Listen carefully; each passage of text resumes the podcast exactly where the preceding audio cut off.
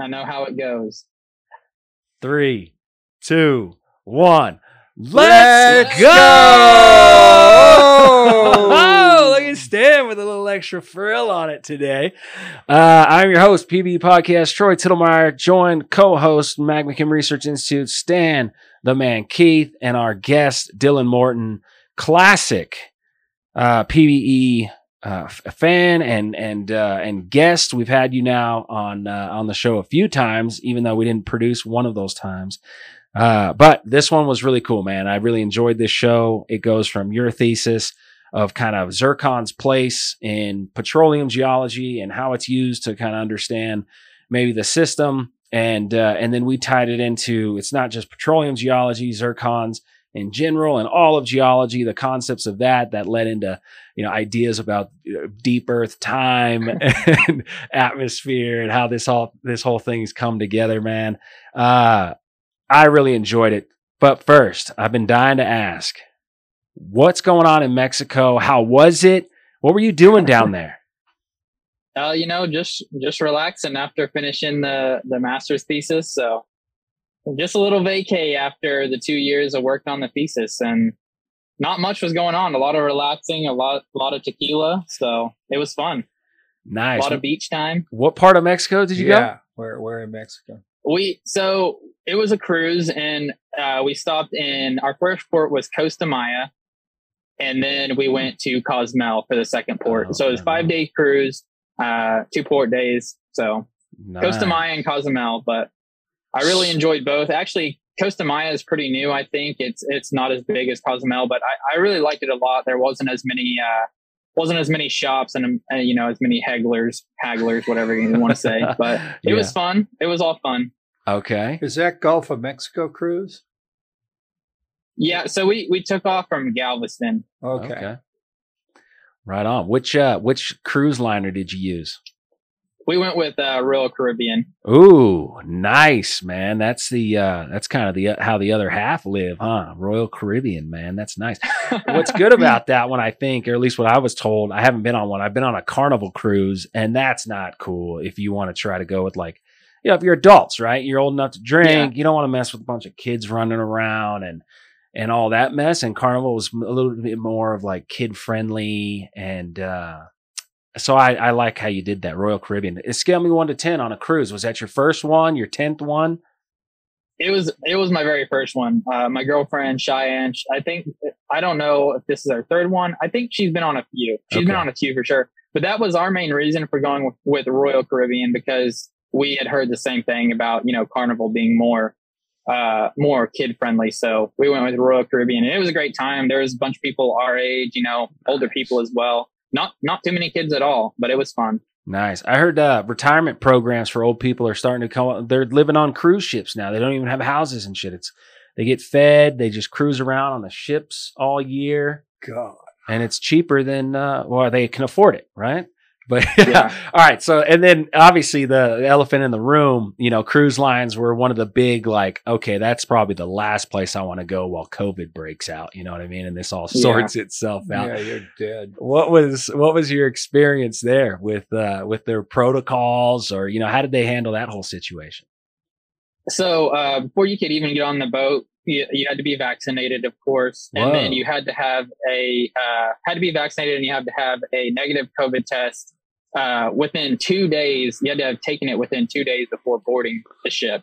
So negative COVID test and uh, fully vaccinated. While you're while we were on the ship, uh, no one had to wear masks. All of the workers, the crew members, they all wore masks uh, most of the time, but none of the guests had to wear masks. Uh, the protocol, I think, in the protocol, it was still, you know, that guests were still supposed to wear masks, but no one did. I I, I never really had a mask on the entire time, but it. I, I mean, I feel like for the most part. Uh, COVID was over on the ship, but like I said, all the crew members wore masks. So. right. They didn't really trust the rules. They were like, I don't know. You know, Well, did you have any COVID breakouts? No, no, nothing. not to my knowledge. Not a, yeah, they wouldn't have been advertising it. There Yeah, wasn't yeah, a bunch exactly. of Oh yeah, everybody's got COVID. Yeah, COVID breakout on deck too. None of that. Seal it off. yeah, we're we're quarantining them all in the gym. Uh, yeah. Gosh, dang it, man. Yeah, cruises are fun, man. They're they're a good time. I I yeah, no more than five days. I like the the the time you spent there. Uh, that sounds really cool, man. That sounds like you've uh you and you you you celebrated the win, and that's important, man. That's really really important to celebrate the wins when you can. Because you know the reality is uh, most of the career and most our our lives is not that you know we're we're grinding and we're we're building the ladder and and you know trying not to turn into a ball that just you know rolls through life you're trying to build that Yeah. ladder man and that takes a lot of effort and a lot of time and then when you get that new new step you got to celebrate those things man and you did one of the concepts that Yeah. was that's pretty cool that's dropped out you know skips is doing a phd in australia he's going to take off and do a phd at james cook university in australia uh, okay. he wants to do a segment, a special segment, kind of a blog thing, uh, because he's going to be in Australia doing this PhD. He's going to call it uh, a PhD with PBE, and he That's awesome. Yeah. Oh, how cute. he's going to just document it, all of it. And and one of the interesting stories that's going to develop is we're going to document every step of the way uh, his his process of getting a PhD. But he's going to be heavily involved and, and influenced from a Magmachem perspective, from the new model and how to approach these problems, how he's analyzing this data. And so there's going to be this ton of, of very interesting, like, whoa, that's that's a new way of thinking about this but then you're going to see you know the response of the of the very technical people around him right and they're going to go i've never Yeah. heard this not get this nonsense out you know who knows what it's going to what it's going to cause but we're going to document it man Yeah. Got to document it. That'd be that's fascinating. I'm looking forward to that now. Actually. Stan's going to be one of his advisors that's what we're we're working on I went through that little gauntlet when I was at the U of A. Jan wanted me to be an advisor. that's right It caused a serious allergic reaction among the faculty members. well i think we're going to have a, a a better time on this one Well, I took it in stride. like in fact, you. I predicted the whole thing. I told Jan, this is, they're not gonna they're not gonna go along with this. And that was just a minor detail. I mean, you know, to change the way you think about how oil happens, that that's a major revolution. Yeah. somebody's got to do it you know it's got to happen Mine was just uh, you can play with magma compositions and reshuffle how porphyry coppers happen, but that's just a minor skirmish compared to what we just did. yeah she did kind of a machine learning uh, ai type thing Yeah. on on magma Okay. magma camp on igneous rock metallized stuff um, but anyway uh was- yeah so really cool um I, i'm looking forward to that as well with, with skips and and the phd with pbe uh i love the idea. He hit me up the other day just talking about it. I'm like man we gotta we definitely gotta do it. I mean you know why why wouldn't we? Uh we're going to Ur- Yeah, we're going we're going to URTeC are you going to URTeC I don't have plans to right now, but I could I could probably make some. i gotta When is it? I got to roll away with your name on it at the hotel, dude. If that's if that's going to hold you back, you got a free room, free roll away uh, that you, you could crash on. Uh, but it's we're rolling in on the 19th, uh, and then Okay. the the actual show's the 20th, 21st, and it's I think a half day maybe on the 22nd. It's three days. Um, Okay. the weekend you can do like short courses and stuff. You know the This classic. July. Yeah. June. This is next June. This is June right here. This is like a month from now. Yeah. in Houston. Yeah. yeah. I'd like to. I'm currently, you know, I'm looking for jobs. I got a couple leads. I got companies I've been doing contract work for, but just hopefully by then I'll have, you know, where I want to go and uh, be able to announce that. But for now, I'm still looking for jobs. If anyone hears this in the near future, Heck yeah. but yeah, hopefully by then I can, you know, be with an oil company and be like, hey, let's go to Urtec. yeah. No, if you can make it happen, uh, I will definitely do whatever I can to uh, to help with costs and stuff. To, you know, we could for sure get an exhibit hall pass, right? You don't have to pay for that one, but if you want to go to the technical talks and all that stuff, that's where it gets real Yeah. expensive. But just being on the exhibit floor, right? Being there, uh, talking to folks, shaking new hands, getting business cards. I think for sure it's still very unstable right now, and and certainly Yeah. in, in American oil and gas, but even global oil and gas and geopolitics, man, it's a it's still a very touchy kind of what's really going on. The the the banks are not doing very well, so there's not a lot of Yeah. a ton of new money that's just pouring in from it. Uh, everyone's still hurting from you know how how hard it was in 2018 and 2019. Um, but I I do Steph. I'm believing it more and more every day that it's gonna come back and it's gonna be strong. And these departments and these these uh, these oil and gas companies and service companies are gonna start really investing in in the you know minds that are excited to come to work every day. They got the right positive attitude. They have the ability to understand very complex things like the subsurface and the fluids and gases in them and how it relates to you know making money at the end of the day for the operators. Uh, but right. it, once we get to a certain point, and you can argue it's at 110, 120, you know, we start hitting north of that, and it the the risk, which is what's holding everyone back, which is bounded by the financial risk. It's not the idea. The idea is fine. It's how much money is it going to take and how much money are you're going to make. When the prices get to a certain point, the risk kind of goes out the window, and they go, okay, you know, it's we're at 120 dollar oil, let's do it. And then and that allows the growth and the progression of the technical side of our business and the departments to really take risk on ideas and then they hit right? I, I argue that the next five years is going to be a, a major lift in oil and gas uh, industry and the technical advances in the oil and gas industry. I think we're to we're to see this man. So just hang in there i know it's got to be challenging you're excited to get to work right away but uh, Yeah. take take your time.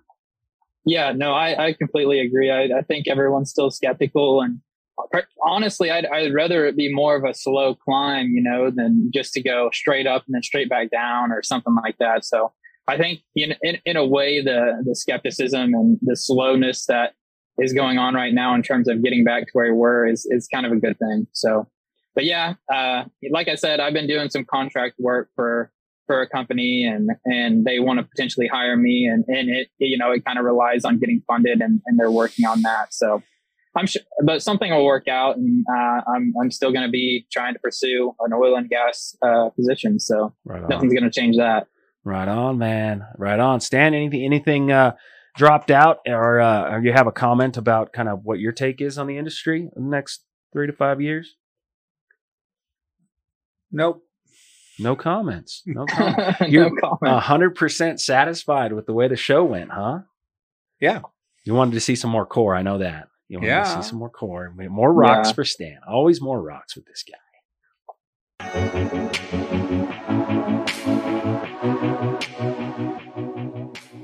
This episode of PBE Podcast is brought to you by our friends at Geolog. Geolog offers cost effective, lab quality, quantitative, real time formation evaluation and reservoir characterization solutions to improve well placement, production forecasting, and optimizing of completions. They even have a service that can monitor bit wear while drilling. I've actually utilized their services while drilling wells in the Permian Basin, and we were highly impressed with the data acquisition process and the quality of the interpretations. These guys at Geolog are passionate about the data they collect each day at every well site. They've been doing it for 40 years. They are passionate about drill cuttings, passionate about mud gas data, passionate about what the data means and how the data can add value to an asset. They probably collect the most amount of drill cuttings and mud gas data globally each day of any privately owned surface mud logging company. Geolog always employ a consistent quantitative analytical methodology, whether on the well site or back at the lab. So data collected at one well can be compared at another well. We'll be doing a podcast with Dr. Guy Oliver, Geolog's Director of Energy Transition and Data Science, who will be talking more about what Geolog does and diving more into the types of data they collect. This episode is brought to you by Atlas. Atlas is the Permian Basin's leading maintenance and repair service center. We provide full service, bumper to bumper maintenance, repair, and diagnostics for all makes and models of the most in demand cars, trucks, and SUVs. We also provide the same full service solutions to keep your fleet running and 100% DOT compliant. Our pump division also provides the industry with the shortest turnaround times, keeping your transfer and injection pumps in the field where they belong.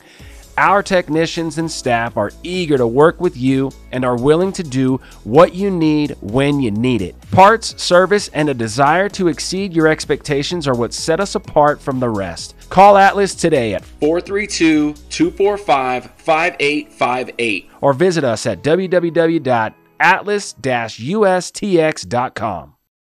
I thought it would be pretty cool to just to kind of get you to recap your experience from undergraduate to graduate, you know, obviously where you went to school, the professors that you kind of locked in on, and then eventually, you know, how you developed into this thesis topic. And then we'll dive into the thesis as the drill down. Um, and then in the completion part of the show, and the idea, man, is you know there is no hard rock and soft rock in geology. Like we, that's all made up because you know geologists don't really like to work together. Patrol, Yeah. petroleum geologists all go that way. Hard rock, you know, igneous mining geologists Well, all go I, I that like way. this guy. He's pretty nice. Oh no, I, I work Good soft rocker. I work fine. We see he's called you a soft rocker though. So this whole I know. I, I, I- I don't identify as either. I'm, I'm just a geologist. you can't offend people like that anymore, Stan. Oh, It's- quiet. 2022. Got to put a I'm muzzle on. offended.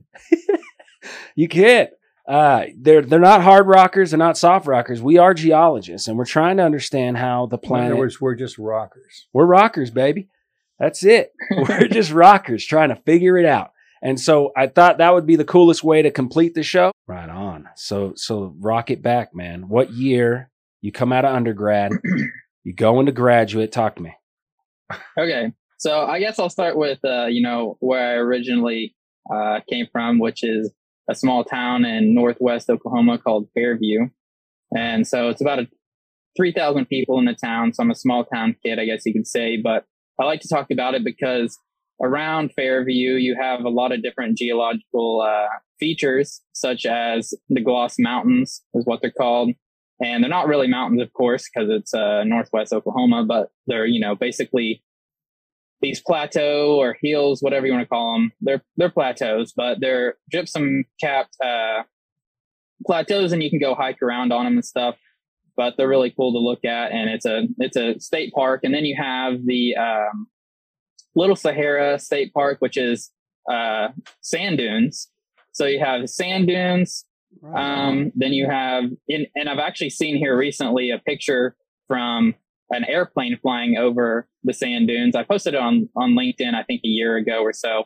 You could actually, you know, see which way the the dunes were migrating and see, you know, the flow directions, and it was pretty interesting because I'd never seen it from that view. But so, so you have the uh, you have the little Sahara sand dunes in Waynoka, which I can't remember how far, maybe like thirty minutes away.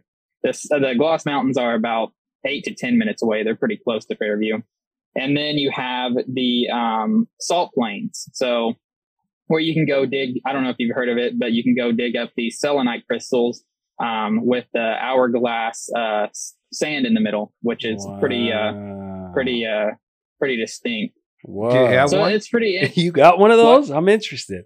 I, I don't have one on me. I, I could definitely send you a picture of one. You know, I, growing up, we used to go dig them all the time. You take a little plastic pail and a little, um, you know, like the little garden trowel thing.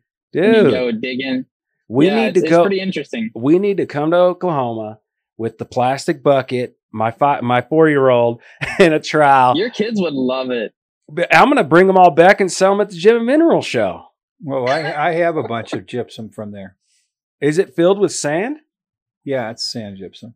That's Yeah. Mm-hmm. freaking awesome. Okay, and when you say north, northwest Oklahoma, is that where we're at? Yeah. northwest Mhm. Oklahoma. Okay, Yeah. So all that's right there in Northwest Oklahoma. So I think that's pretty interesting. You know, it, when I was younger, I didn't really think about the geology behind it, but obviously as I started my undergrad, which segue into that now, I guess, uh, you know, I, I started my undergrad at OS, Oklahoma State and didn't really know what I wanted to do. So I started in business because that's just what I started in and was looking at marketing and different things. And I realized real quick that, uh, it's boring. It's really boring.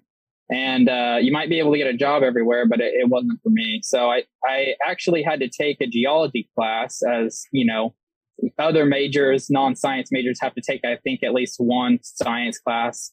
And so I I picked geology and excuse me, fell in love with uh, with the geology class and obviously you know geology in general. So I, I decided then that I wanted to get out of marketing and then pursue geology. So started my geology, uh, you know, undergrad. Uh, started taking all the classes, you know, ev- uh, history of the earth and um, all the intro classes, structural, sedimentology, and stratigraphy. Um, and, and I kind of, I kind of, I kind of steered towards two things. One thing I did was I did undergraduate geochem research. Nice. Which I was mainly looking at stable isotopes uh, of precipitation, and I did a uh, you know a project and a poster with uh, one of my friends at the time. So we did it together. But we were looking at precipitation samples from here in Stillwater.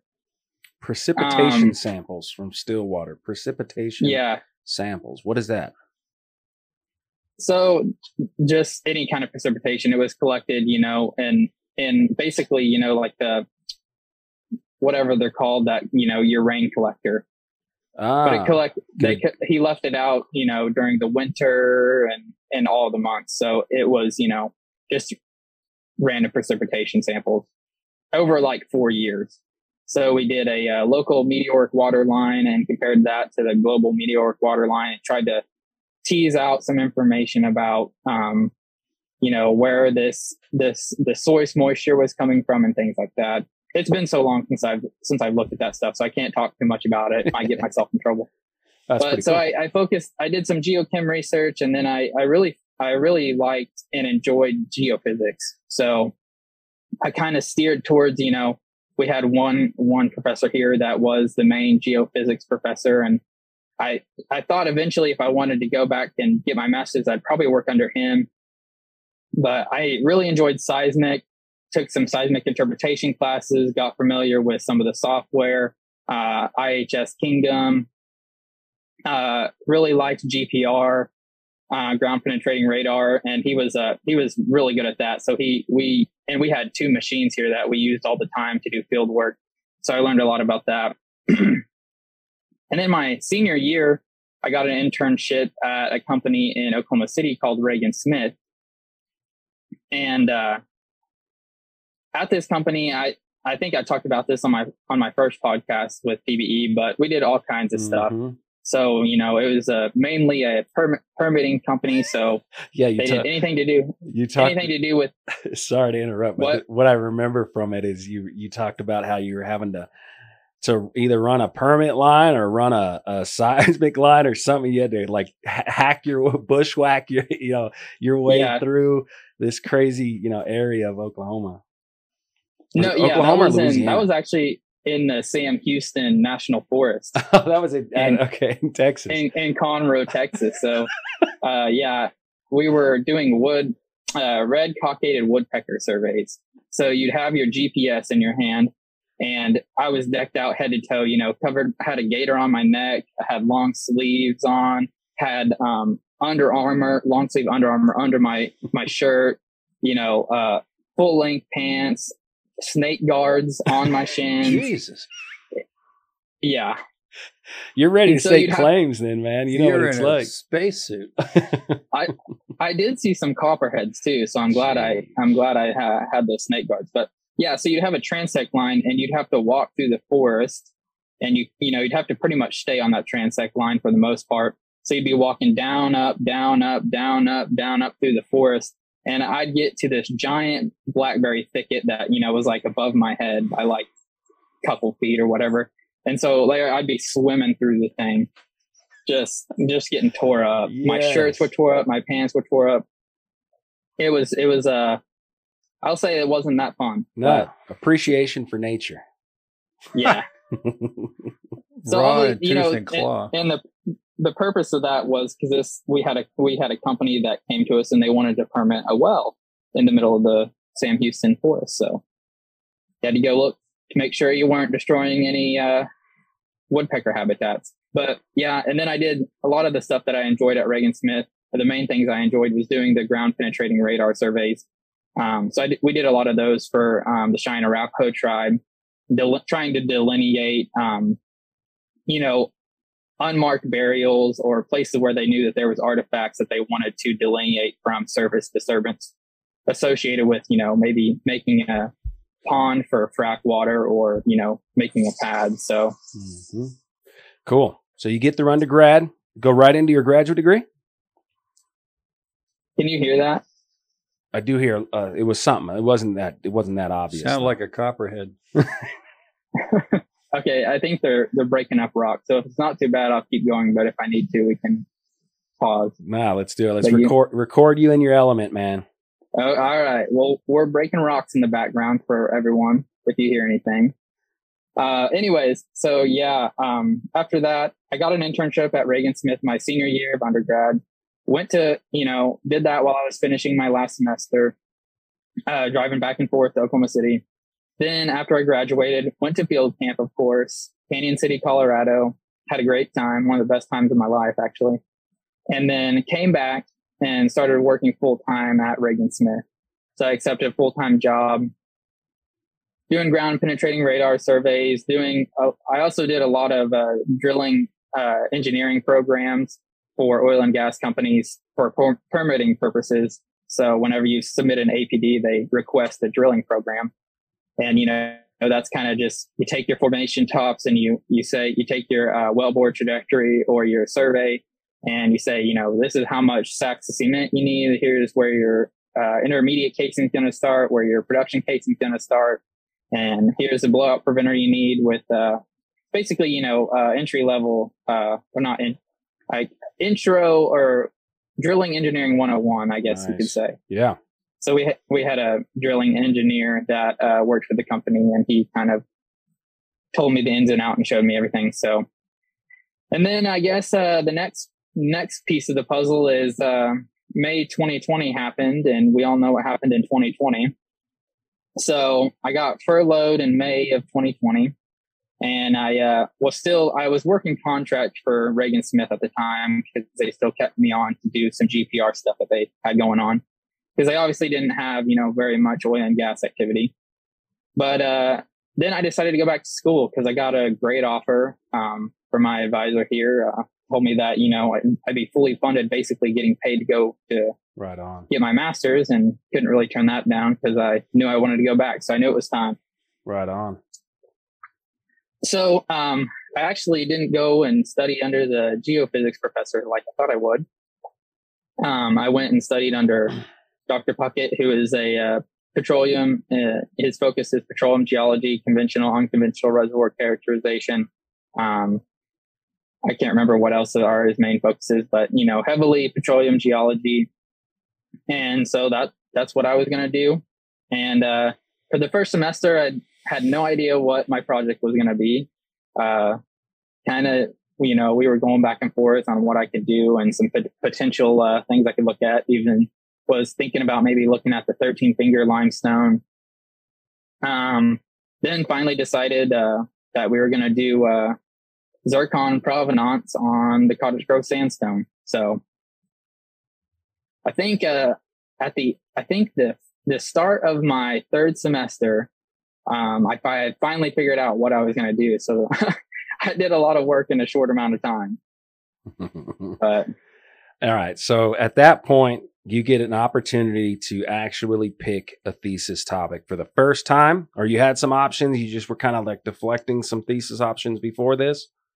yeah, well, I was kind of you know working with my advisor to see what um, we had access to in terms of in terms of data, in terms of rock, and what would be feasible. And uh, the year prior, uh, I think he graduated in 2020. There was a student that worked under him who did a zircon provenance study on the Cherokee group, group sandstones in Oklahoma. So it kind of had, he kind of knew, you know, what lab we were going to use, uh, how the methods were going to work, stuff like that. So Cool. Right on, man. Okay. So you pick your thesis, you start getting uh you you start getting started, right? You start compiling the data, picking your where you're going to do all this with your advisor. right, yeah, Yep. And Yeah. how'd that go? How'd that go? it went great. Uh, you know, we kind of decided, uh, you know, at first it was like, where are we going to get the rock? And we were trying to figure out if they were drilling any wells in the Cottage Grove. Uh, you know, it, we wanted to look at Northwest Oklahoma specifically. So around, you know, like Northern Anadarko Basin, Dewey, Ellis County area. So uh, we it took us forever to find some rock because no one was really drilling any Cottage Grove wells, so we couldn't get you know any rock cuttings. So we ended up, thankfully, uh, one day we went to go look at some core at the Oklahoma Petroleum Information Center, uh, which is ran by the Oklahoma Geologic Survey in Norman, and they have you know a whole a huge warehouse full of core, well logs, um, all kinds of stuff. Um, so went to look at this core and uh, kind of talked to the lady, you know, that ran it. And we we were wondering, you know, can we, you know, is there any core that's laying around that is insignificant, doesn't have maybe some uh, footage tied to it, you know, that people won't be interested in. And she actually uh, was able to find some some core chips that didn't have any uh, footage tied to them, so they were, you know, really no use for them because you didn't know what where they were coming at from right. in the in the cord well. And uh, so thankfully I finally found some rock and we were off to the races. So the rock the rock chips that you started working with didn't have depths tied to the rock chips. Correct. But you knew what formation it was from? Knew what formation it was from, knew the approximate depth based on uh, the well logs and where you could see, you know, the clean sandstone and the well log. Okay. And knew obviously knew the top of the chord interval and the bottom of the chord interval. So okay. knew it's that kind of helped to right. delineate the you know approximate depth of it. Okay, right. Were you going for the uh, clean sandstone interval? Correct.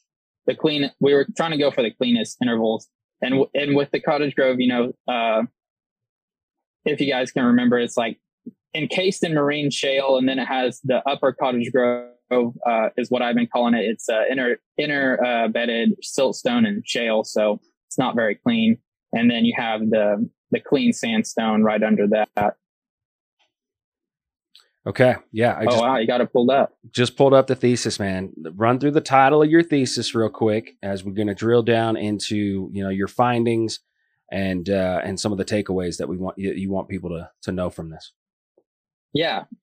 So one thing to mention about the title, whenever I was thinking about what I wanted to do with in terms of the title, uh, I wanted to make sure and have you know uranium, lead, and hafnium in the title because that's a significant portion of you know how the how the research was conducted. And then from there, it's you know pretty simple. The titles are chronology and provenance provenance being where are these where are these grains coming from where are these zircons originating from and how are they getting to the northern anadarko basin mm-hmm. so and the missourian is you know the series of upper pennsylvanian so that kind of helps delineate uh, where you're at in terms of stratigraphy so missourian is mid pennsylvanian uh upper pennsylvanian okay Yes. I'm guessing a stretch the strat chart is going to be probably one of the first things we run into. Um. Yeah. I. I think it is. Go. Keep going down. It's. It's a. It's a little weird. So you have the the background. that's previous literature. Keep going. I like that one. Then the background after this.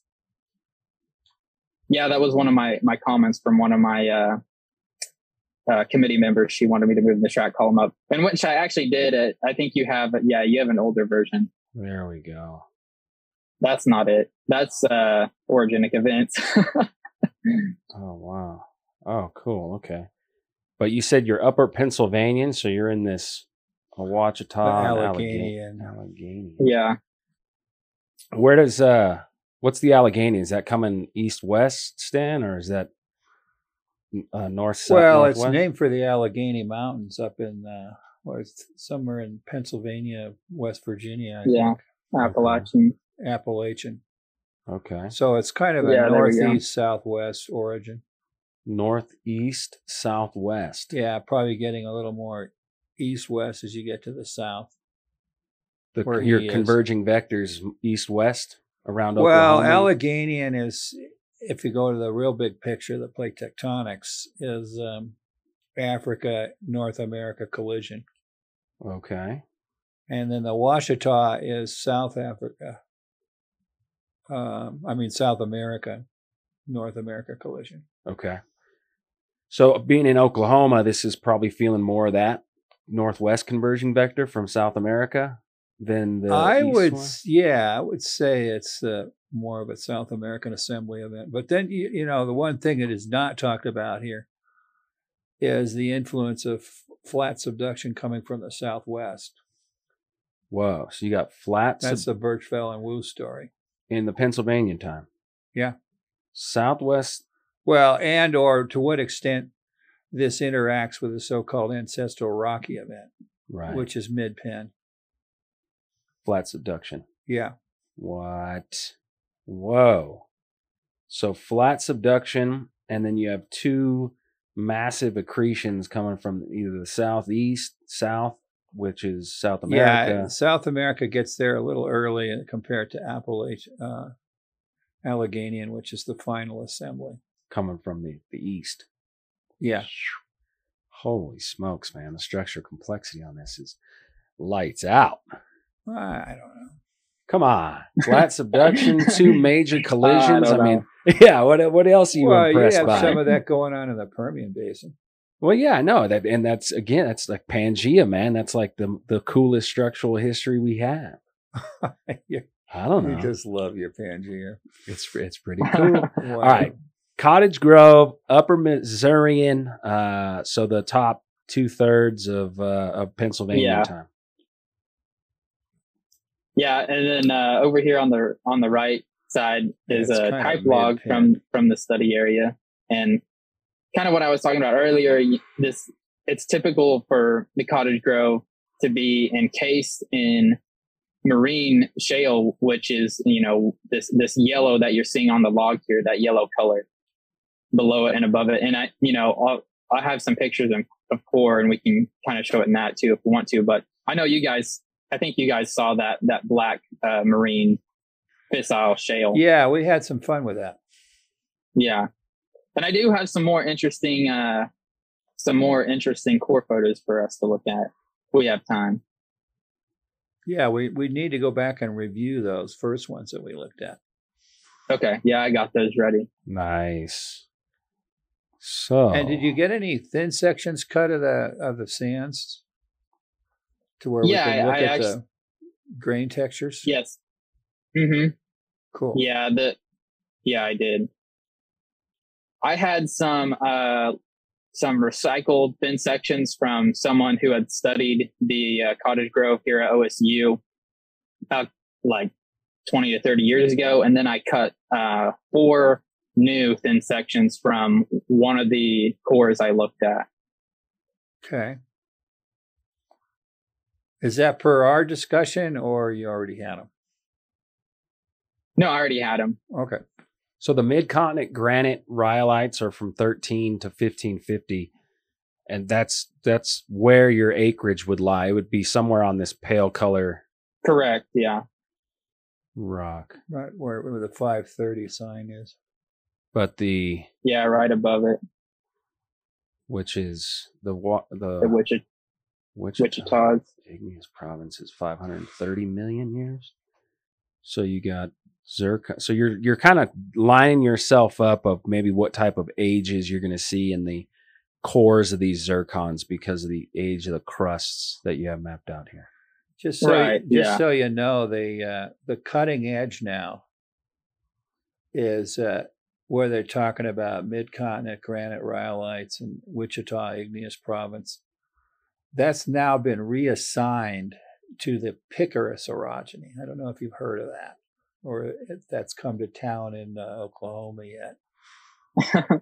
I, I can honestly say I have not heard of that yet. Picuris. This is all now considered Picuris. Yeah, that timeline. Really? Yeah. Hmm. Okay. So it goes Grenville, Picuris, Yavapai, Mazatzal. and and also the cutting edge is that they're no longer think you can see that uh, the anorogenic nomenclature is still hanging around in your map there is the granite rhyolites. And most people then would say anorogenic, but that's not true anymore. The, the newer thinking is that those are orogenic granites related to the Picuris orogeny. Right. On. Okay, I'll have to look into that. I haven't heard that yet. That so yeah, the, the ages out and everything. Mexico. Okay. The ages and uh, this, I I put this together actually my not completely myself. I modeled it after someone, but I edited a lot in uh, you know Photoshop and and kind of made it into what I wanted it to look like. So I good. looked at you know 15 to 20 studies and kind of combined all the the ages and what what I thought. So So Picuris orogeny Stan, where's your converging vector for that orogenic event? From the southeast. It's coming this way. Mm-hmm. okay, Kind of like Grenville. Mm-hmm. Wow. And is it flat subduction?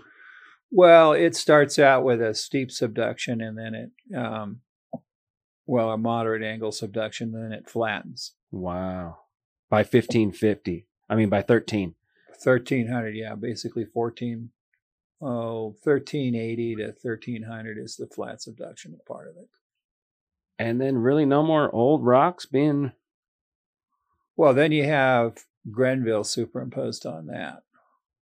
to the south. Right. And there's a irregular plutons of Grenville age that pop up in, to the northwest, like in the uh, Colorado area. You have the uh, Through the Yavapai or through the Picuris? it's coming up through right about at that boundary there, right where the Wow. eye is in igneous there in Wichita. Here. Yeah. Oh, no, here. The eye in Wichita. Wow. Right on. Okay. So that was Yeah, It's cool. the Pikes Peak batholith complex. That's about 1,900 to 1,000. Grenville. Yeah. Whoa. Right on. Right on. Interesting. But okay. that's not in the main or- orogenic segment. That's what's he more or less has it right. Yeah. Cool. Right on. Right on. Okay. Let's do this. Where are we going from here? um, keep keep scrolling. Let's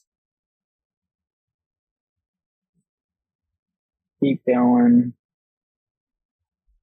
Maybe we can go past the. Uh, well, let's let's uh keep going down a little bit. Let's talk about the. We can talk about the depositional Yeah, let's talk uh, about, talk about environments the real quick. rocks. Yeah. Keep going. So this is the Oh, one, okay. this this is one of the cores I looked at, and like I was saying, you know, ab- above this is the upper Cottage Grove, uh, what is typically typically called, yeah, right there, and uh, it's this interembedded siltstone and shale, and then above that you have a fissile black shale, kind of like what you see below the lower Cottage Grove, This and uh, it's it's not here because it's it's not in this core, but it, it's there. So you have this encased unit, and through uh, talking to my my committee and everything, th- this this the main sandstone productive unit, the Lower Cottage Grove sandstone, where all the wells are completed and where the oil and gas is guy? produced, uh, has been called a sand ridge in the past, or a, a shallow marine shelf sand ridge or bar, which you have you this is an older version of my thesis and i i've changed it since that and we're now uh thinking that it's more of a shoal facies uh just based on you know here it's it's not even that thick. it's it's pretty small I take it you're completely done with your thesis now, right? yeah yeah correct Okay, because i've submitted it there's another radical interpretive possibility here that we'll get into, which we sort of grazed grazed on the last time. But what's that that it's a locally produced extrudite mud, silica mud, okay and that the zircons in it are coming from various other sources other than fluvial systems. But yeah definitely very possible So you would, uh, huh? Yeah, you would get zircons in here that are getting coughed up with this extrudite. It's, Yeah. it's pulling it off from from the deeper stuff as it's making its way. the right now, um, An extrudite though, is that like a, a seep kind of mud? so mud bound, yeah. It's at the it's it's it's breaching Yeah, the surface. uh, yeah, it's like your almost thing in uh, the Somerset Field. Sure. So it's bre- Silica muds. That's why we really need to look at those thin sections you might have cut of this because I don't think you're going to be uh, able to establish. Uh, well, the question is whether it's fluvially deposited or uh, mud mud flow. you would see that in a thin section. Yeah. You, how would you make the distinction? Uh, the mud stuff should be much more angular, Mm. it ha- indicating it hasn't really traveled that far. And a lot of these things could be matrix supported quartz glass, but Hmm. I don't know. Let's let's look. pulling it out of your I reserve, huh? yeah, I totally reserve the right to completely change everything I just said. Ah, Yeah, cool. I definitely have. I think I have. I should have plenty of thin section uh, photomicrographs for. So over here on this right side, these black dots here. That yeah, right there. Those are the where the thin sections are located. oh, right on. Yeah. so that kind go. of kind of gives you an idea where where those were taken. Okay, Do you have those in the thesis? These uh, thin sections? Uh, I don't have them in the thesis. Um, I have some photomicrograph images, but but I don't think I have those. So Can you grab them real quick? We might as well knock that Yeah, out while yeah. we're here. I, I can pull those up. Yeah. Well, you're all ready to go here. Oh yeah, we're gonna call you out, Stan. Let's Well, see. the uh, Do you go ahead. I was just gonna say I can share whenever, but go Yeah. ahead, whatever you're gonna say. Do it. No, share. Hit, hit the share button. It should just switch right over. Okay. Uh, it's saying you cannot start screen share while other participants are sharing. Okay. Oh, I had to now stop. let's try it. There we go. We're here. Might see screenception for a second. Oh nope, it took it away. All right. See, it's kind of good we had this preliminary rehearsal because now he's gone and gotten this stuff that we were just talking about. Oh, Exactly. I, I had the core photos ready, just not the thin sections. so we'll start at the top here. Well, you know what? That's I think that's more the siltstone shale interval. Okay. What is that? Footages or what's the thirty? Yeah, those are probably Those are two. just just image numbers. Okay. So would you rather see uh, plane polarized or cross polarized? uh, both, but uh, plain is fine with me. Okay. Here we go. Are So these are these core from- plugs that you'd have? Yes, but we we didn't do any uh, porosity or permeability on them. Sadly, these were cut specifically for thin sections. Do you have a carbonate matrix to that? Uh, Oh, yeah, go. this one looks like it is uh, calcite Yeah. cemented. Because of the blues. So this yeah, blow uh, that up. and We can see a little better in the. It does look kind of angular. The They're grains. really angular, and they and they have a calcite cement to them. got this angular guy right there. Yeah, So angular. all go ahead. all this in between, like uh, Stan was talking about, is is calcite. This uh, kind of I don't know what you'd call it. It's almost orangish, uh, brownish, uh, yeah. high birefringence. But yeah, What are the black class? these Yeah, are they chert or what? I think these are just uh, Or- quartz that are you know undul- undulose right now. oh yeah, or yeah, yeah. e- Got- gotcha. extinct. Yeah, yeah, yeah. The light's not coming through. Well, actually, look over here, and you can. No, This it's one, opaque down. this is yeah, probably some kind of heavy mineral. Then Yeah, these the one are- over there on the left. Yeah, This thing's got kind of tail yeah, with that's it. something else The hell is that? because that's not undulose extinction there. Oh man, thing's got some funky looking texture. yeah, it does. Maybe it's Totally kerogen. connected there too. Could be, yeah. Oh man, That's Maybe. just straight black. Yeah, same same with this guy up here. Yeah. That one looks He's not like as funky, grain. though. Yeah, it looks more like a grain. Chalk that one up as a grain to me. But okay, so so okay, Stan, it's angular. You got calcite cement. Yeah. Now the interpretation from a ultra deep hydrocarbon model point of view is that the cements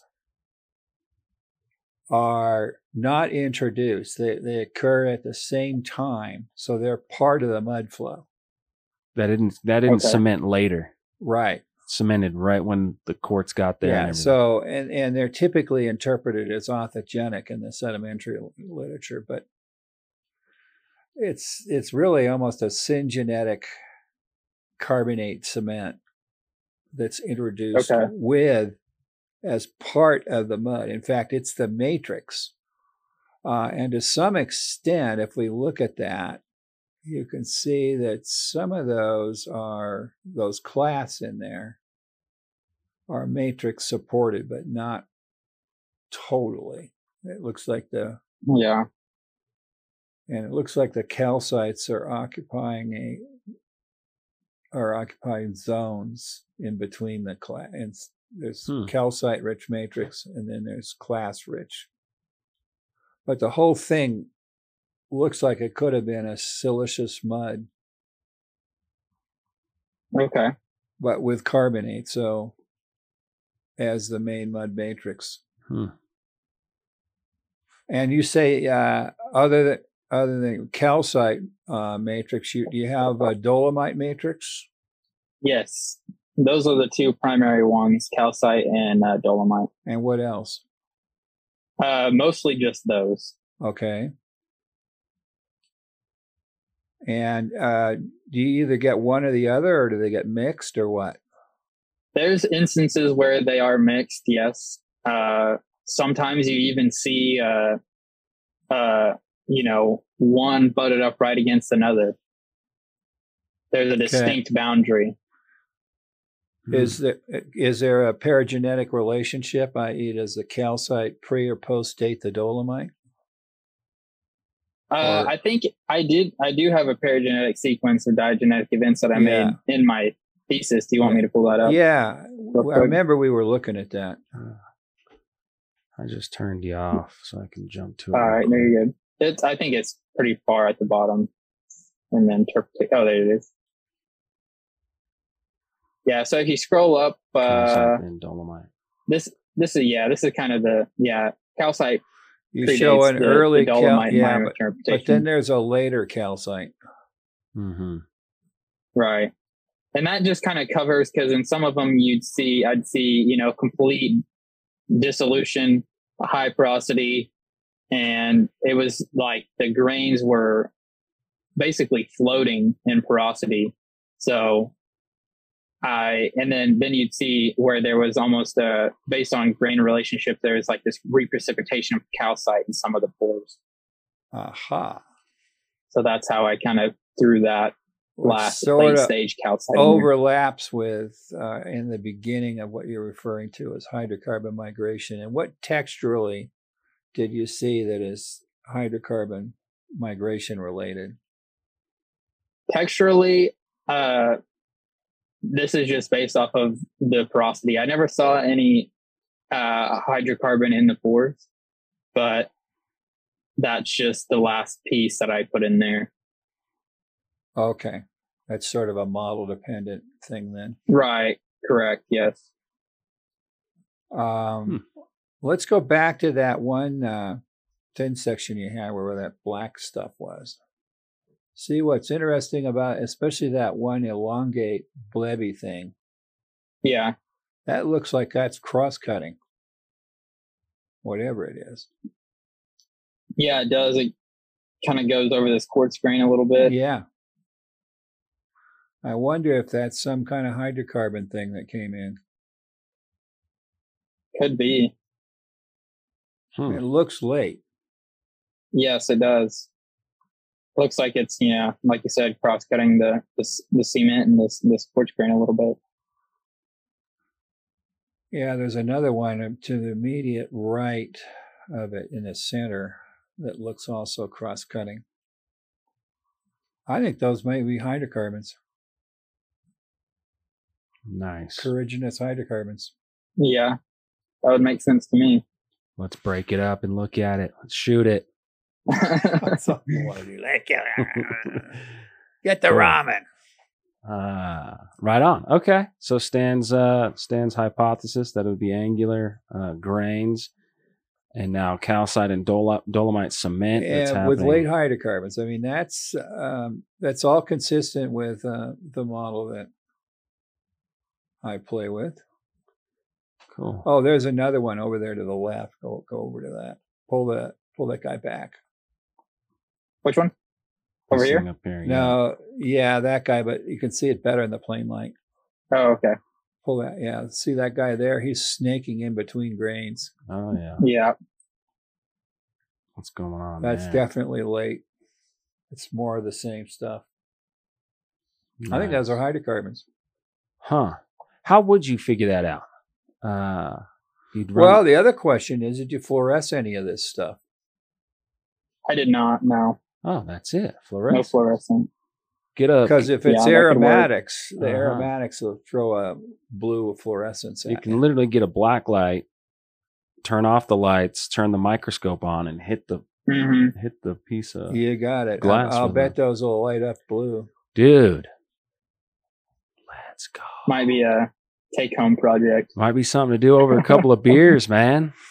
right? We'll send you the black light. We got plenty of them if you need one. Yeah, I got a long way one out out there on the desk. yeah, I don't think I have one handy, but I'm interested now. You piqued my interest. Heck yeah, that would be really cool to see some fluorescence out of this thing. You would. Well, and th- and this is in the interval where they get all the oil. Is that right? Yeah, this is in the uh, the the main producing interval. I'll bet you a beer that it's uh, Mm. I'm interested. yeah, I'm interested. But but uh, Troy has to bet me a steak dinner. I'm not Oh, betting okay. against you. I'm rooting for you. You know, I don't want the bad You're not juju. taking that one. huh? All right, let's uh cool. Let's get into uh zircon specifically for a minute and uh and kind of just the methodology of kind of how you go after it. Um maybe some pictures. You, you should go back to your thesis or Well, Yeah, let, let me just summarize this observation and stuff a little bit. Um, you well, already did. not move on. really. I can. Move on. Oh, If you want to summarize it, I yeah, it he does. He does. Yeah, it, it looks to me like uh, the oil event is coming in on top of the carbonate event. And Yeah. typically, when you hydrogenate the black kerogen, that, that looks like kerogen that is being globulated uh, and reacted into more liquid state hydrocarbons. So, it's like an anthraxolite or something. Well, yeah, but if you did the Rock-Eval on that material, I'll bet its S1s would be up there. Hmm. Uh, and it would might be a um, HC type, fairly hydrogen rich kerogen. Hydrogen rich kerogen. That's what S high S one is is indicating. You have a high, yeah, you have a hydrogen right. rich kerogen. right. So- and other and it it but if it has the aromatics in it, it should fluoresce. But I'm going to guess that the alkane chains have started to come in here too. Uh, so this is on its way to making some oil, and in the context of carbonate. So as you know from Lewan's experiments, when he made oil, he made carbonates at the same car, CO2 at the same time. Uh-huh. So they're, they're basically coexistent with the, in this case, the oil would more or less come down between the calcite generation and the uh, dolomite formation. So the, the oxygen's they're getting all- stripped from the system, yeah. And any kerogen around is getting hydrogenated. And the oxygen's going into the carbonate. Right, you're getting Mother Nature's carbon sequestration going. That's right. Now in the in the primary zones where the the actual commercial amounts of oil and gas are coming from, is is that just uh, what's going on there? Why do, why is there more kerogen you know pro- produced over there or depositing over there than than over here. Um, well, I mean, this is in the interval where the oil is. I know, but it's got you got a couple of little pieces of kerogen in this thing, and and this is not just stained with oil. You know, the core is not oil because this is a, a locality within this interval where the kerogen was being hydrogenated. Although you could argue that was de- that's dead oil too. But it's low. You know, there's not a lot of hydrocarbon generation going on here. You know, there's some we're obviously seeing that or speculating that. There's But a if- fair bit. That's that's five ten percent oil there, or kerogen. Is the One core two. is the core oil stained? No, Okay. it wasn't. So when you when you have you know commercial deposit where you want to actually you know, put a well bore, it's oil stain. The rock is just it's oil and gas all over the place. Why is that happening in some parts of this rock, northwest, east, southeast of here, wherever, and then this one seems to be pretty dry? Well, how close are you in, to the uh, actual oil fields in this particular locality? This is this is in one of one of the oil fields. So most of the oil Wow. fields are are They're set right by these shoals, you know, that are uh elongate. But th- I mean, this this well did produce oil and gas. Wait a minute. I Say Okay. no more. I thought this was uh this was not a producing well. I thought you were looking at something that didn't. No, it was just a bunch of dead core that they didn't use. Okay. Yeah. Okay. It's not oil stained though. The rock's not oil stained. Right. Huh. But it produced. Okay. That's interesting. Yeah. I- now, how much? I'm not sure. I, I could find out, but I don't know how much. Yeah, that'd be interesting. But Yeah. I mean, you're basically right in the system. Now, Yeah. if this is part of a, these shoals have another interpretation from a UDH perspective. Um, they Right. are low bait, low relief, silicious mud mounds that are of local origin. Uh, and, and if there's a migration path, it's not an oil migration path. The oil's forming right where you see it. It's um, a brine migration path, which is where those carbonates are coming from, and the and these hydrothermal muds, Okay. and they're How- coming from a deeper reservoir underneath where the oil fields are, and ultimately they're going way deep into the serpentine basal crust. the mounds can be, you know, generally how big, you know, uh, what, what kind of analog do you have? Like, you're not talking like the damn Azerbaijan mud mound. I am talking that. that big. Oh, easily that that Lokbatan thing Yeah. is an oil field. Yeah. Then that, that would be, you would consider that one mound. Yeah. Okay. All right. Uh, And there's These- obviously facies within it, but I mean, the whole thing is one edifice. how big is that? It's pretty damn big. A few miles by a few miles, isn't it? Yeah. How big are these shoal? The what you're interpreting as shoals? Uh, they're not that big. I would say some of them are.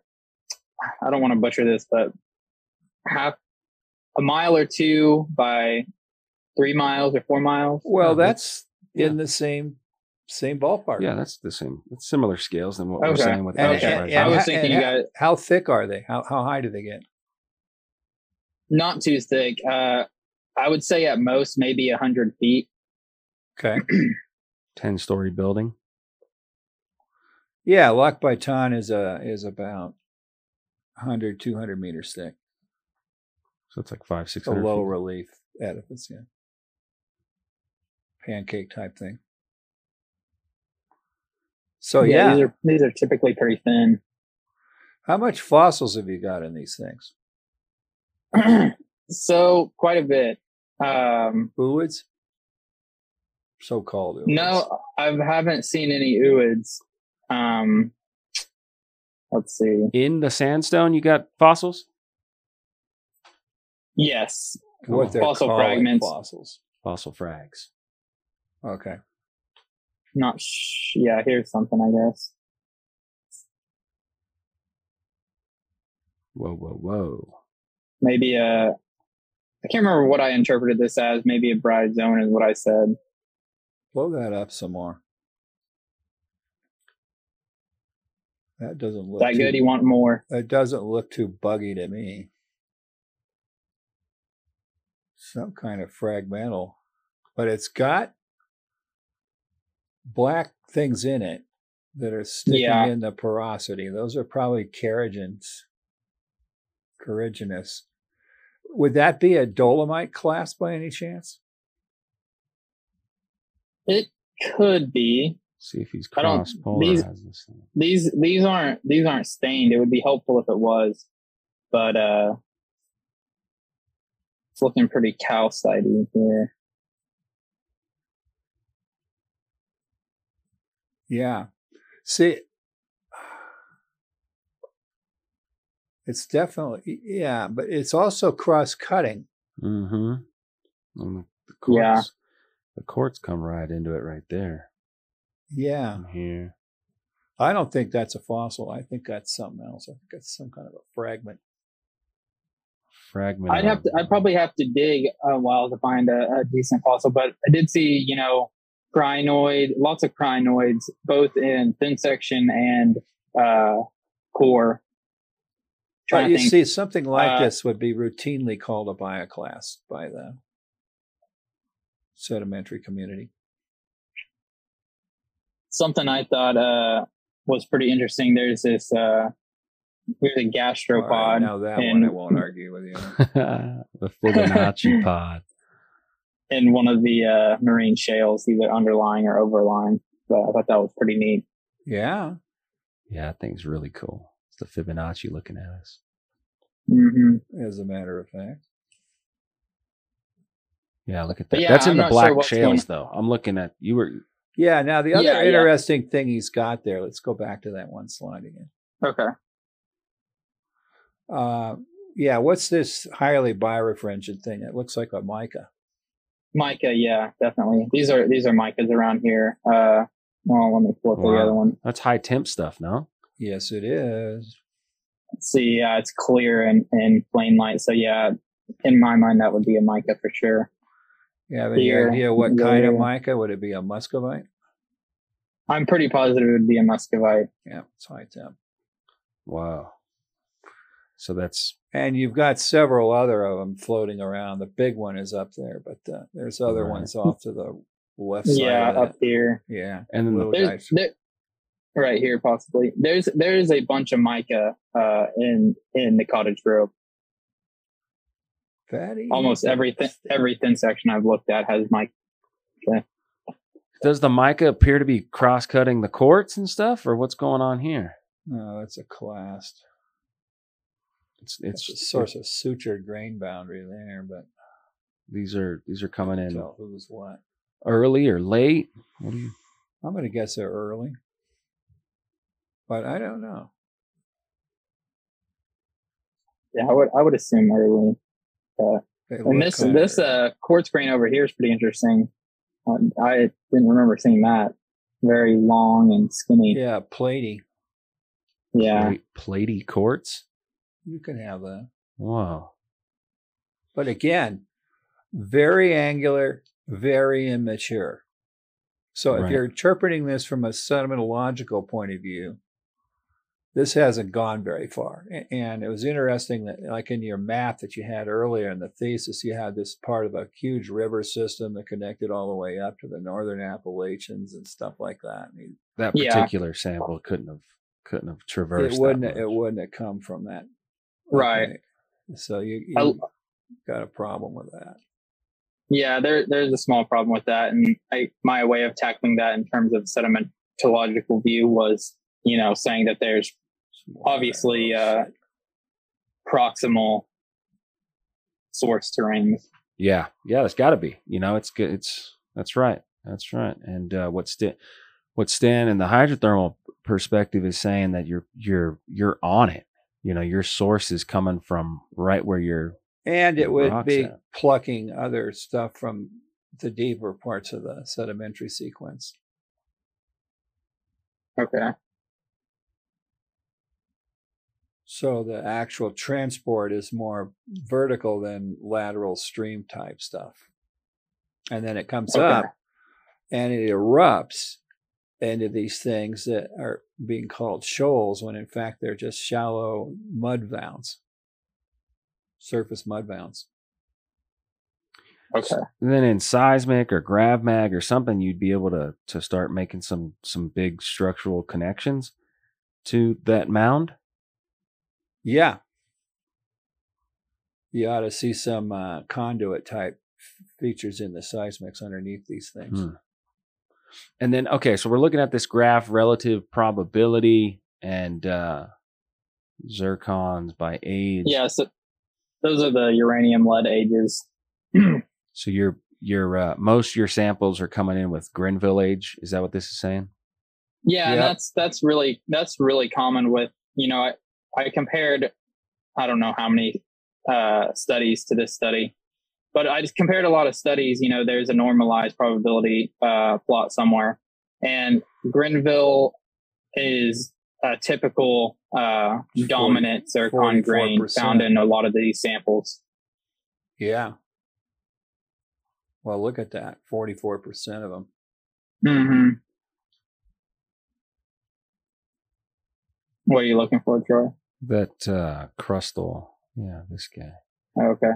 So, but Grenville is popping up in the rock record over here. Oh, yeah.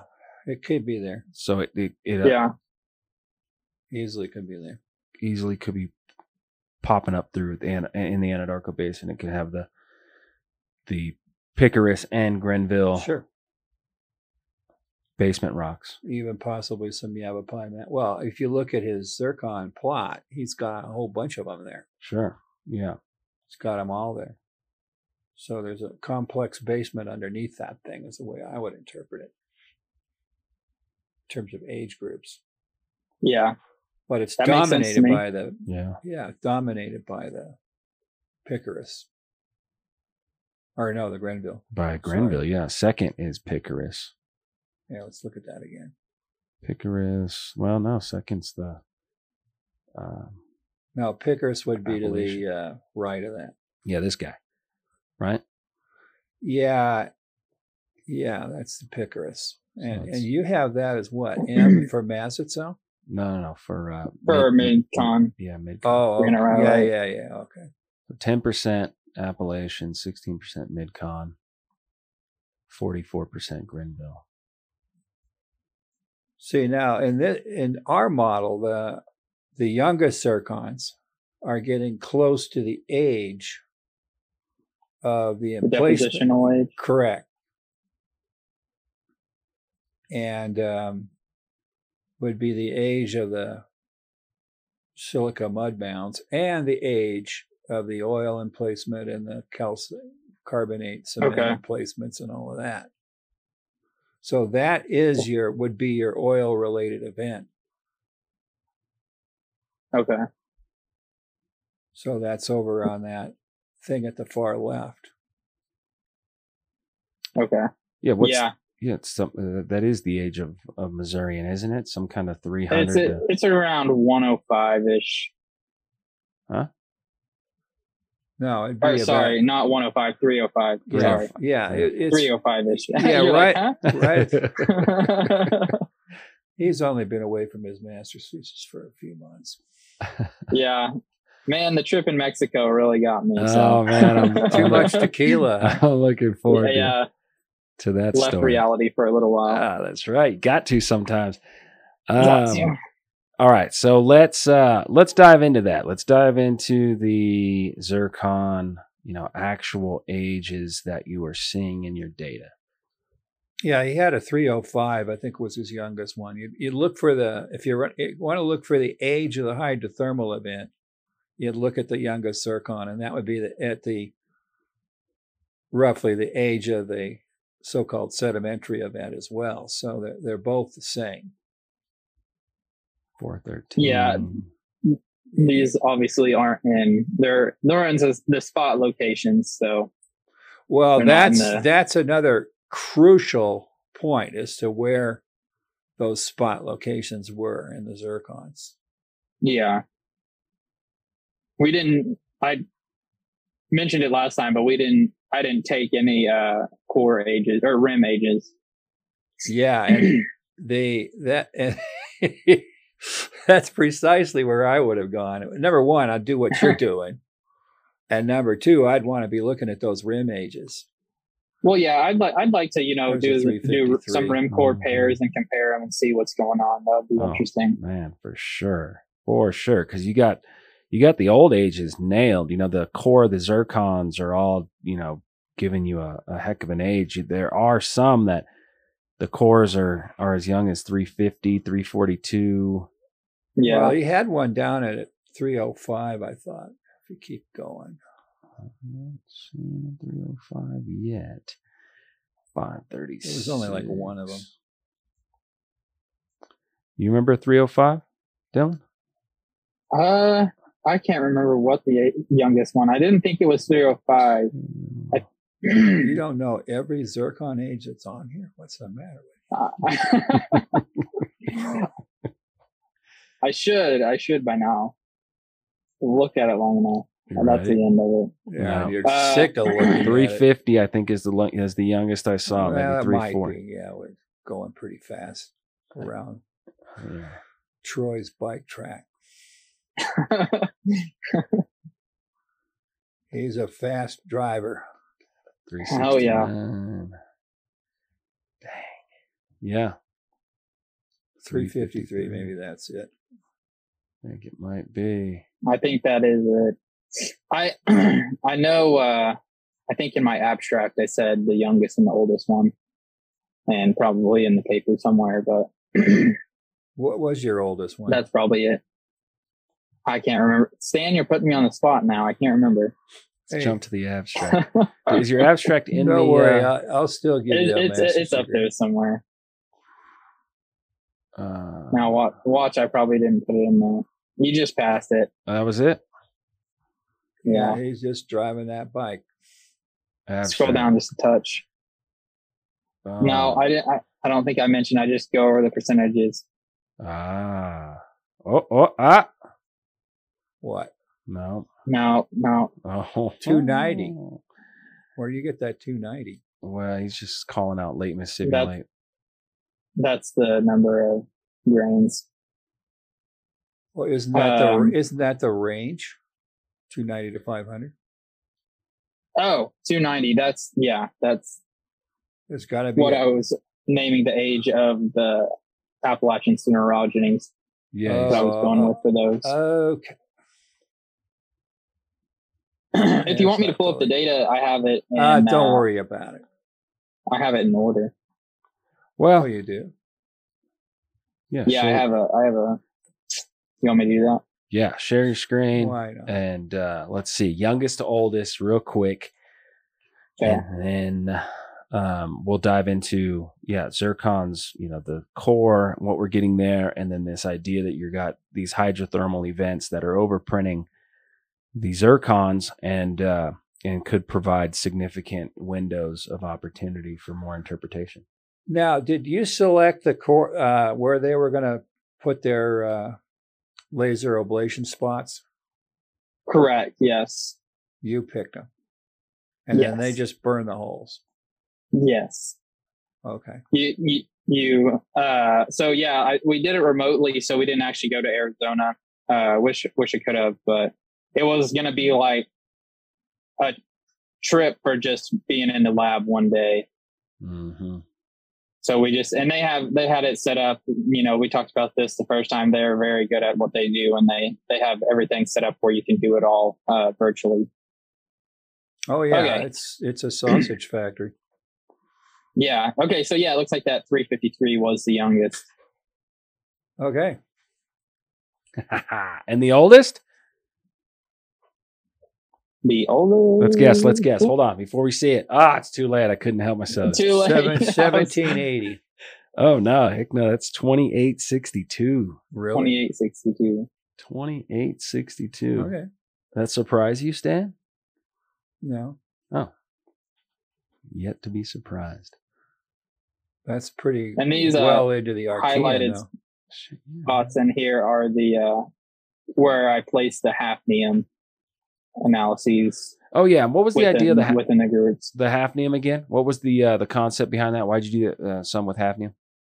So the concept behind that is, you know, you have these uranium lead dates, and they can be kind of conspicuous. Um, so if you have like an overlapping, let me get, if you have an overlapping uh, uranium lead age, and you're trying to tease out exactly where it comes from. So say you have your this zircon could be originating from the Peri-Gondwanan terrains.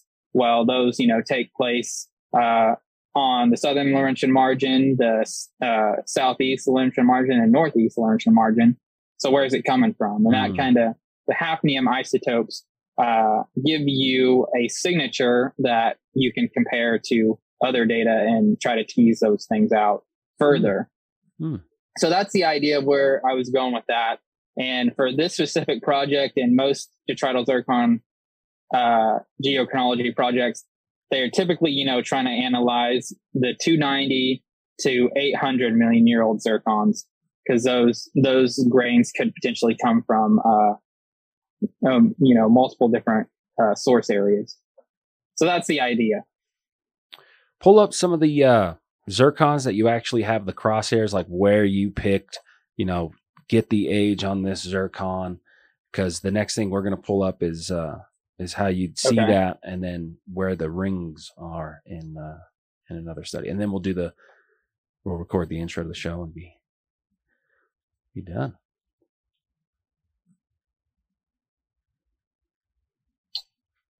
Oh, I don't know where those are at. I know I have some. I don't know what I did with them. Here, let me go back real quick. No worries. Images.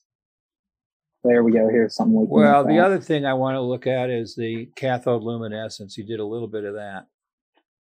Yes. That's what he's pulling up. Yeah. Not exactly. You, you asked look- him where the holes were drilled. Oh, Here we go. not This it. is it. Oh, okay, Stan. So I wasn't asking for it, but there it is, right? Yeah. Okay. It's, it's a Okay. different- Now I just wanna a make sure. A different set of words Ah, to describe that. Okay. I got you. now that we're on the same Well, page. Same I'll- page, I'll but pull that different back up. words. So this is this was a figure that I used in my actual thesis. Yeah, to this is kind of pretty you know show what we were doing. Yeah. That's really important. So, So I, backscatter on the left and cathode luminescence on the right. okay. What does that mean exactly? You got just plain light coming through on the left and then something else happening on the right? I'm not exactly sure. Maybe Stan. Well, what luminescence uh, does is the, uh, and again, I'm not totally sure either, but somewhat from blind leading the blind, but I have some basic understanding. is uh, the uranium component will luminesce. That's and the it, w- it bright will light up Yes. whiter, Okay. and the darker material is more uranium poor, commonly thorium rich. But on the left side, without luminescence, Um, yeah, the um, what what is that? That's is that a plain light shot on the left? Uh, I think so. I think this is a this is not. called it backscatter. Yeah. Well, yeah, and you can have reversed or normal. I think this is normal. So zircons all light up in black. Anything non-zircon lights up with with gray. yeah, correct. That's the idea. And then you hit it with luminescence, and you can start seeing the rims. The It's internal ura- zoning in the zircon grains themselves. Yeah, zoom into that luminescent stuff. That's cool. Yeah, I, I really like these. These are cool. So yeah, you see all these zonations in here. It's like an onion almost. Wow. yeah. And so if I could find where I had, you know, the one I, I did take a picture of when I was actually picking and had some of the crosshairs on them, uh, just to, you know, show how that went, how that worked. But I would obviously, you know, there's a crosshair maybe like right there. Right. Well, So you you- can And that's see where it. I'd be Yeah. picking these. That's his mouse. So you, yes. No, there is a crosshair right at that where that arrowhead it's is. his. It's his mouse. Oh, So the the core the core of the zircon bang, you're making sure you're getting clean core. It, it either did it always have a nice uranium uh, rim like that on the samples that you picked? No, most didn't. Uh, Yeah, not, not most most didn't. I tried, you know, yeah, that was my goal. But as you can see, some of these are just you, you know you can't really do that. So I would, I probably, you know, if, say if I pick this one, I mean, there's Yeah, no can- really zonation in there that I can see too much. Maybe something right there. Yeah, that's Maybe core it's just thing there. darker. So sc- slowly scroll through this image and let's try to find like the coolest example of these zones and these multiple rim. There's Zircon. another really good one to this. yeah. Come on down and then over to your right. This one or this one? That guy. That's one. So that's one solid core with one solid rim around it. I'm wondering if there's like another. You know, it's got like a couple of rims, couple of. Well, there's another one over there. Continue to the going down. Scroll down, scroll down. You, you'll run into it right there. Ah. So you kind of got a light center, then a dark ring, and then a light ring. Yeah. Now you unfortunately you didn't have these guys can do it. Uh, they can do thorium analyses, but you just did uranium lead to get the isotope data. But uh, Yeah, the, the thorium is what's important here in the sense of trying to if you look at the thorium concentration that's in the uh, light colored stuff it's a lot lower than the uranium so typically okay, so and when the thorium uh, the uranium thorium ratios get above 10 that means that it's potentially seeing some kind of hydrothermal effect Whoa. When your Okay. uranium thorium ratio, when you get 10 to 1 uranium to thorium, And sometimes it can go up to 100 to 1 or whatever. And other greater times- than 10. Greater than 10 is Yeah. a hydrothermal because indicator? yeah, because when you have a fluid component and you get a partitioning, like we've been talking about in the magma metal series, and the fluids are leaving and blah blah blah. If there's some zircon around, what happens is that the uranium acts incompatibly and it wants to distribute Wow. to the hydrothermal fluid. So if there's any late zircon that's growing, still growing, and it's typically late magmatic, okay. uh, it'll start incorporating that uranium that's just starting to leave with the hydrothermal story. So would you argue that some of that 350 to 400 million year old zircons that he's got in the cores was that that's indicating that there are still magmatic temperatures in the cottage grove like right there? Well, they would say, and to simplify that, they would say that those zircons came from a magmatic source that was of that age, the 400 ish. but if there's a hydrothermal event at that age and it's that could obscure it. Yeah, I mean, if Huh. you're looking around for a magmatic story at 350, let's say, there isn't much of one. what about at 300? Not there either. Wow. So 400? 450.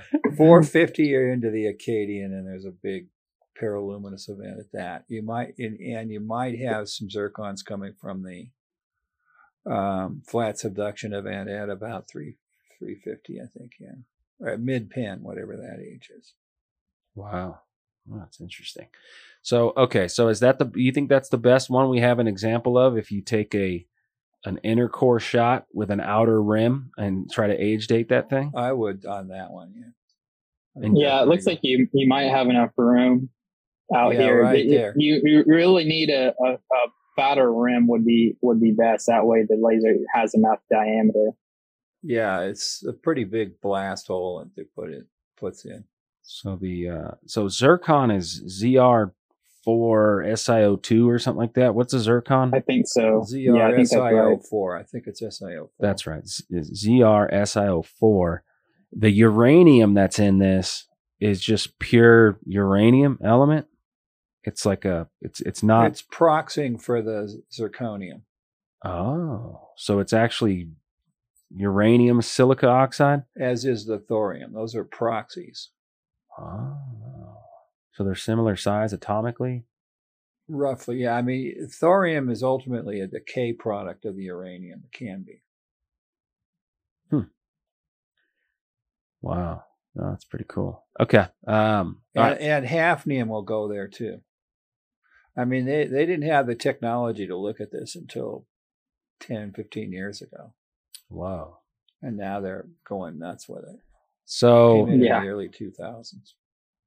Let's just quickly scan, look for any other types of zircons real quick that could have uh, good potential for double zapping. Well, see, one of the things you got to do is go back to that other, that backscatter thing. Figure out whether it is a zircon. Okay, so we're looking. At this guy is this guy, yep, that's definitely right? Is that it? mm-hmm. Analoguing it to this guy. Right. But Right. yeah, that looks like that looks to be a zircon, Yep. and uh, this guy See too many more that have good zoning. You know, that's here's Maybe that's that guy. That's being called out right here. right. You know, the question is is that textural population with the rims, is that the younger population that you're seeing in your histograms? Oh, so the the have you taken a look at the younger aged zircon results and gone back to the image and noticed any particular observations like they had more rim than the older ones or anything like that? I have I haven't done that, but that would be that would be interesting. I don't know if I. I'm sure that I could still go back into the software, but I'm not positive. Oh, that'd be They kind of give you a. They send you the software through a third party, whoever runs the software, and then you kind of have a short amount of time to, to do the analysis. Right. But yeah, I, I looked over this and very interesting. I would have liked to do some some of this. Oh man. Well, then you would have to run away and hide somewhere because they would never would, come back. Yeah, because they wouldn't let you graduate if you start seeing some of what we're talking about. Well, it's it's too late for that now. I'm, already- I'm done, I'm so sure I can say whatever yeah, I want to say. Exactly. You can you can have conversations with rebels like you're talking to right now. this one's for the Mavericks, man. Speaking of which, that's a new that movie's supposed to really be good. Uh oh. I don't know. I'm not buying it. I'm not buying it. It's a bunch of hype. Some of those you and I are going to go watch that. Movie. zircons are funky. Yeah, some of these uh, zircon textures are wild, right? Like that D right there. Dude. That's pretty. That's pretty. Yeah, that's Pretty that nuts. modeled uh, texture, and the, yeah, you have a little bit of that in some of your zircons, but not much. What that is is metamictization, Okay. where the original zircon is hydrothermally destroyed. Okay. Advanced hydrothermal metamorphic, complete metamorphization of cores exhibiting strong chaotic modeled modeled? Yeah, texture. mottled texture that with intermediate ages and overgrown rims reflects incipient melting. So so that when guy, the that z- is ND. Yeah. So that was a solid core like that. yeah, it was a classic like he's got, and then it's been subjected to hydrous metamorphism. First metamorphically, and then under, and then it starts to meld into one of these hydrous peraluminous plutons. Wow. So you, you've got the whole sequence from the classic detrital story that he was looking at. Uh, but it looks what his data looks like because he, he didn't actually melt those rocks. you, you need to get up into the mid amphibolite isograd. Uh, but what you did do is you had a detrital zircon there that got hydrothermally altered while it was possibly still growing. So like that one down that let's see yeah that's 122 but what you there's some really good ones where they, they did date the rims you can see they're they're emphasizing the cores too but there was some 155 to 55 between yeah these yeah there you go there's a good core rim guy Yeah. And that's not necessarily a magmatic event that's melting the rocks. No, and the that's that's a, hy- a hydrothermal alteration. it's hot water Yeah. vaporizing gases. Making, Well, recrystallizing it's associated with a recrystallization of the zircon. So it's just using its own mass and and it's reshuffling into the, the rim stuff, which you can see is luminescent. Right on. So that's the kind of stuff that, uh, yeah, we would love to see your thesis uh, followed up with. Maybe Magma Chem Research Institute can do it if the university's not Let's interested. go. Well, then, yeah, then you run for cover. yeah. Oh, we get to do what we want here. If we have the money, we Yeah. can do what we want. All we can do is blow hot air right now. uh, right on. Uh, so that's that's one of the yeah that's kind of tying in you know this this idea that uh, petroleum geologic systems are really just you know basic geologic systems that are cooling and heating up and they have all these overprints and, and all these events that are being superimposed on the geology through time and the zircons can actually capture some they of are that. it's this whole zircon geochronology thing has just fascinated me when right when I was in school back in the early 70s. what do you 60s. remember in the 70s what were the professors telling you about zircons what were so like what, what were they doing with them Well, see, I I went to school at the University of Arizona, and and there's a potassium argon lab there, and they also do rubidium strontium, and there's all this sort of uh, geochronological chauvinism going on, where my lab's better than your lab. In fact, you still have it in most chemical labs, and my lab's better than your lab.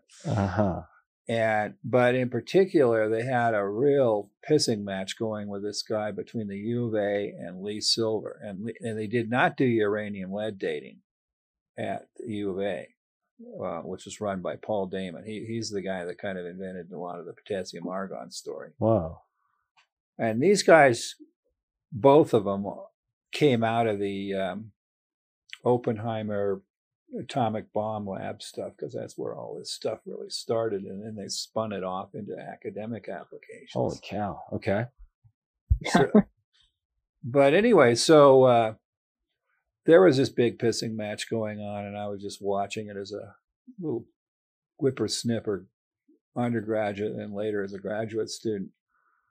And I did, you know, and I looked, you know, and when I was doing all my age date stuff for the uh, flapping slab paper, uh, you know, I s- started to look at it all, and it, it looked like the uranium lead stuff just made more sense. mm-hmm. But at that time, the technology was looking at whole grain zircon stuff. They weren't doing any of this spot analysis, Oh. laser ablation stuff. okay So- like dissolving the entire zircon. That's correct. Seeing what it gave them. Yeah, and then sometime they would oblate the zircon. In other words, they would grind out the outer edge to try to get a because they they kind of had figured out that if you can grind get rid of the outer edge of these things, you get a better age that reflects the actual so-called what they were interested in was the crystallization ages okay Okay. of the original pluton.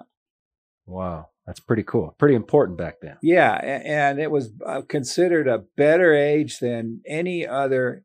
It was the most bulletproof geochronologic technique out there after they had all their arguments and thrashed it all out. It blew rubidium, strontium away, and they got quite overly uh, excited about some of the arguments. they got quite juvenile, frankly. And, uh, but the, um, uranium lead then when so Lee Silver perf- for, he's the first uranium lead age dater out there. He perfected the technique wow the Lee for the whole grain. Yeah, the Lee Silver, and he became president of GSA. And of course, I had a run in with him on my paper and blah blah blah. But uh, yeah, I've been through a few wars, but uh, but he's a was a very respected uh, whole what we call whole grain uranium lead age dater. Now now they're doing these kinds of things where they're and these are the younger kids that have come down and one of them who also went to Caltech and and was, uh, but he worked for Jason Saleeby, who was one of the younger age daters that came in, but he knew the uranium lead story uh, also. And at that time, Lee Silver was starting to recede. So uh, Gehrels learned his trade from Jason Saleeby uh, using Alaskan case histories. And uh, and then developed, and then came back to the University of Arizona, and he's he's become world famous running this. You don't go go do anything in zircon geochronology without talking to Mr. Gehrels. hmm And Yeah, I found that out too. right on. if he gives a thumbs up, you're you're a superhero, and if not, you better go down and find another occupation. But Uh, he he is he's the, he's uh, part of it is he comes from the Caltech culture, and they take their science overly seriously, in my opinion. Wow. Yeah. That the discipline or whatever just starts getting too too much. Yeah, Huh. And zircon, what's the oldest zircon ever found? four point three to four point four, somewhere in there. It's it's only hundred million years, hundred and fifty million years older than or younger than the so-called age of the planet, which is four point five five. And Was that that? Uh, I think we talked about that last time a little bit. The is that the was that Australian or Jack Hills, yeah. okay? what's the idea? And it's a detrital zircon. It's not a, you know, wasn't taken from a rock, a- a- an igneous plutonic rock. Although its geochemistry and all that indicates that it was coming from an igneous differentiated granite system zircon that had gone Okay. detrital. at 4.4.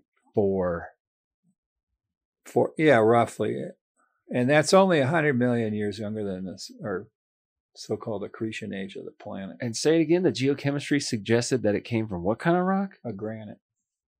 Which would Which means that you had to have differentiation in the crust. tectonics. Yeah, as in plate tectonics, probably early plate tectonics. Started in Australia. Well, in that particular zircon, but but there's probably other ones out there. There was probably microcontinents, nuclei that were nucleating all, all around the planet, but they were just a little bigger than this room. they were bigger. They were bigger, about the size of Santa Cruz County or something. I don't know. Arizona. crushing on each other and subducting and Yeah, doing its little micro tectonic scale stuff. Yeah, and eventually they Densities, assemble into these bigger and- bigger continents over geologic time. That's the idea. Wow.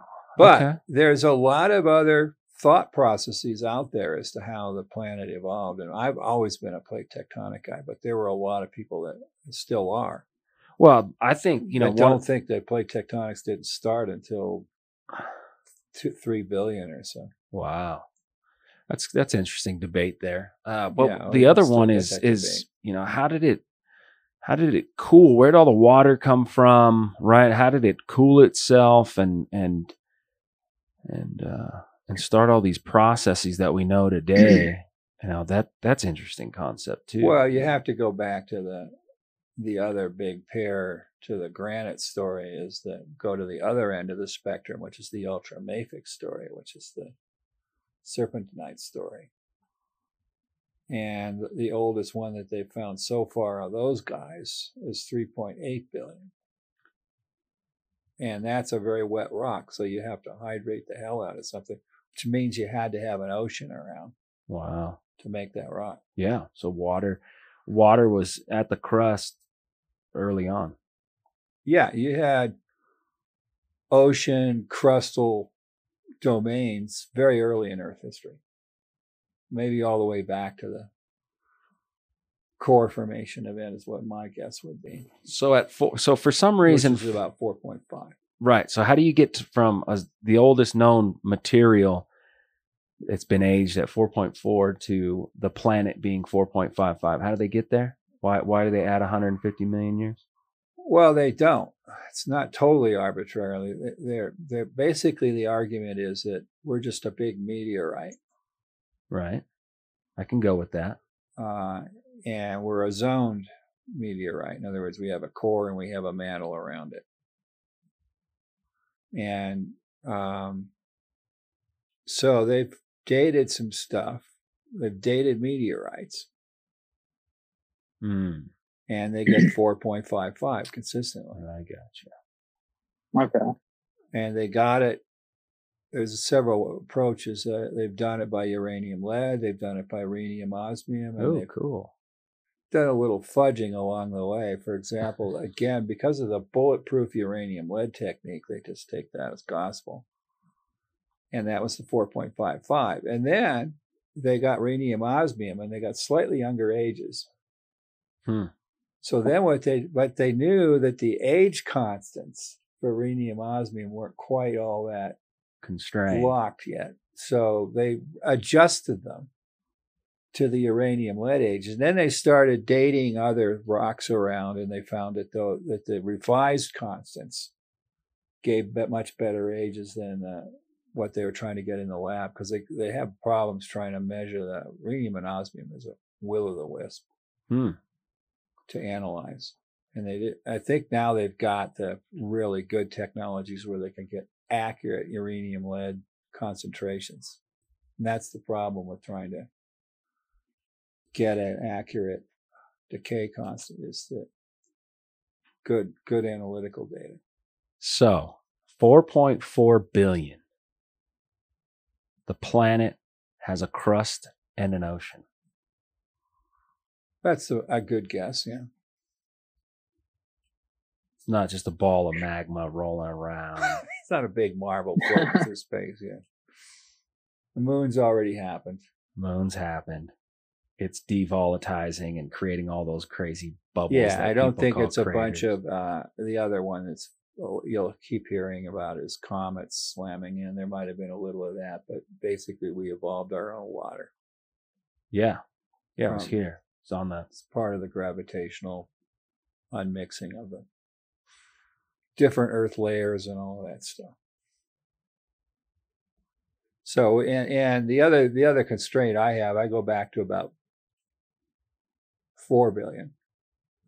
Whereas if I look at my magma metal series ore deposit magma chemistry correlations, I can get as old as about four billion Hmm. with that. So I'm saying that those sources were locked into the planet by about that. Right. So, does- not too much of an imagination to get to 4.4. No, With this zircon that clear, clearly shows geochemistry from a granite.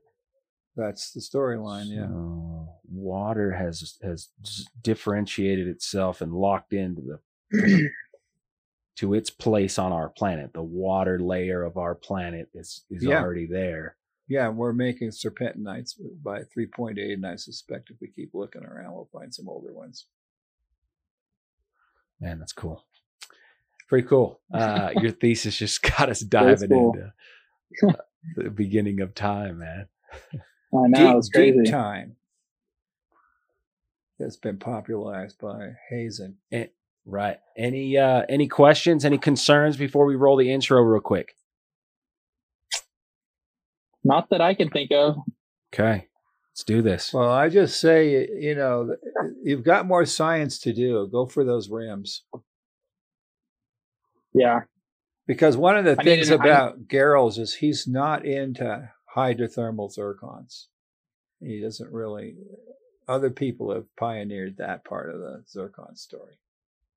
And there's some really neat papers on that where you can literally micro date these zircons and tell exactly when the magma hydrolyzed. There's one in the El Teniente porphyry copper deposit It's just fascinating the way they did that. Hmm. That'd be cool to look at. Yeah. What were you gonna say, Dylan?